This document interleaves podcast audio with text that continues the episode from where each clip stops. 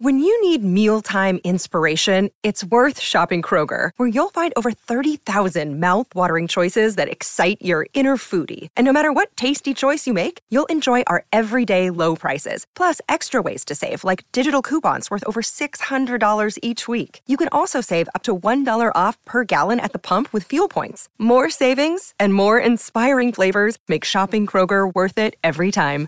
Kroger, fresh for everyone. Fuel restrictions apply. Look, Bumble knows you're exhausted by dating. All the must not take yourself too seriously and 6 1 since that matters. And what do I even say other than hey? well, that's why they're introducing an all new Bumble with exciting features to make compatibility easier, starting the chat better, and dating safer. They've changed, so you don't have to. Download the new Bumble now. You're on The Burt Show. Time to get buzzed on the hot goss from Hollywood with Abby. It's the Burt Show's entertainment buzz. Three music icons from the 2000s are teaming up for another single.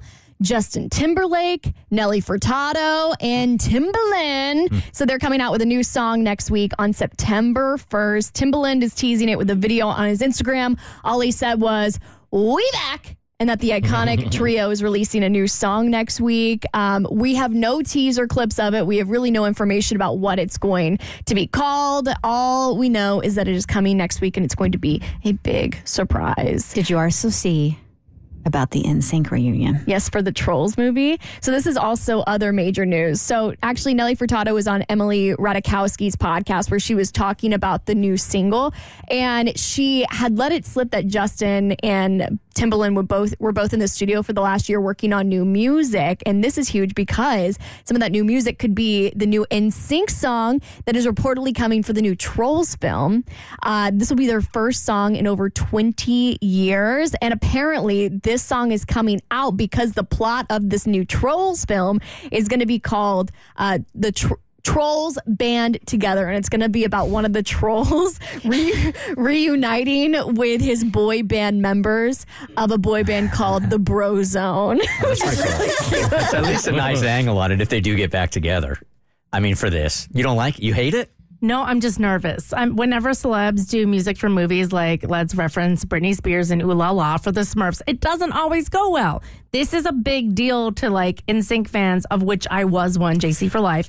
And so if they mess this up, like we are waiting with bated breath, and all we've gotten so far is a Meow Mix commercial from JC Chasez, and I want good. NSYNC throwback music, and I want a tour. I feel confident in this one because Justin Timberlake's involved, and you can't compare Justin Timberlake and Britney Spears. Not in And- this way, anyway. Can't stop the feeling from Justin Timberlake. Okay. Can't stop the feeling.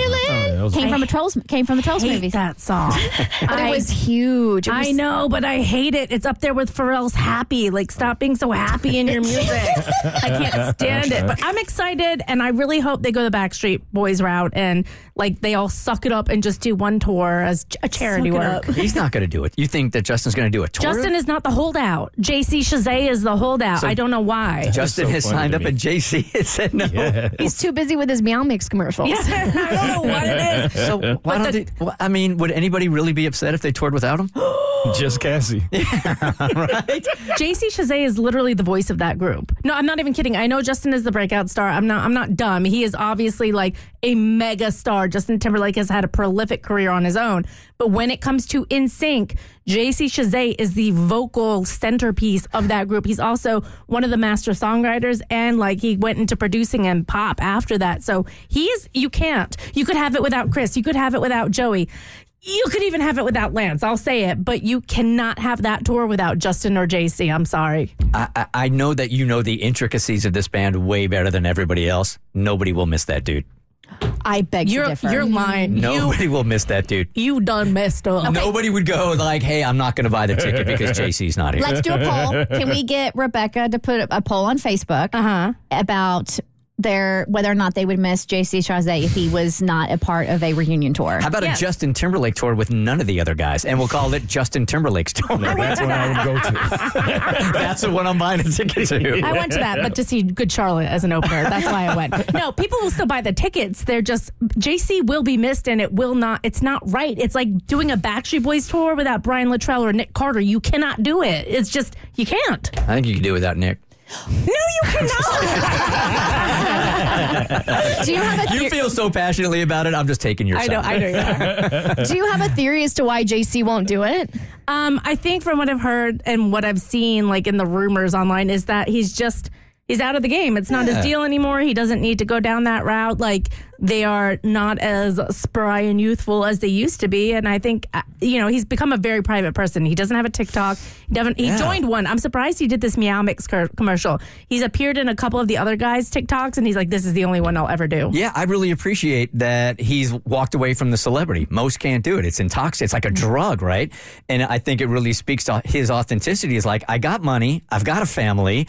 I don't need the celebrity. I don't need any of it. I really respect that, actually. Well, I'd like to not respect it, and I would like him to come back, and I'd like to be front row to see him on stage. So if we were to compare the two boy bands, One Direction and NSYNC, is JC like the Zayn Malik of NSYNC Like he's just kind of gone MIA because he has the royalties and he doesn't need to work anymore? I guess so. I'm not that familiar with the uh, would you say the intricacy intricacies of One Direction, but I would think so. He's he and he tried a solo career. It didn't it didn't go well, but he did produce for other bands and it did go well. Uh, well, Pete, uh, for more stories, head to theburtshow.com. Click eBuzz. I love how passionate you just got about I that. love JC This is, Chasez This is going to much. set you back all day. You're going to be mad at me all day. God, I hate working for I that. always get JC Chasez and my husband's birthday mixed up, and I wish I was kidding. Wow. They're so close. They're literally a day apart, and I had memorized JC's as a child. So now I literally have to check my calendar. I'm like, is it JC or is it Chad? I don't know. Oh, wow. Yeah. You're on The Burt Show.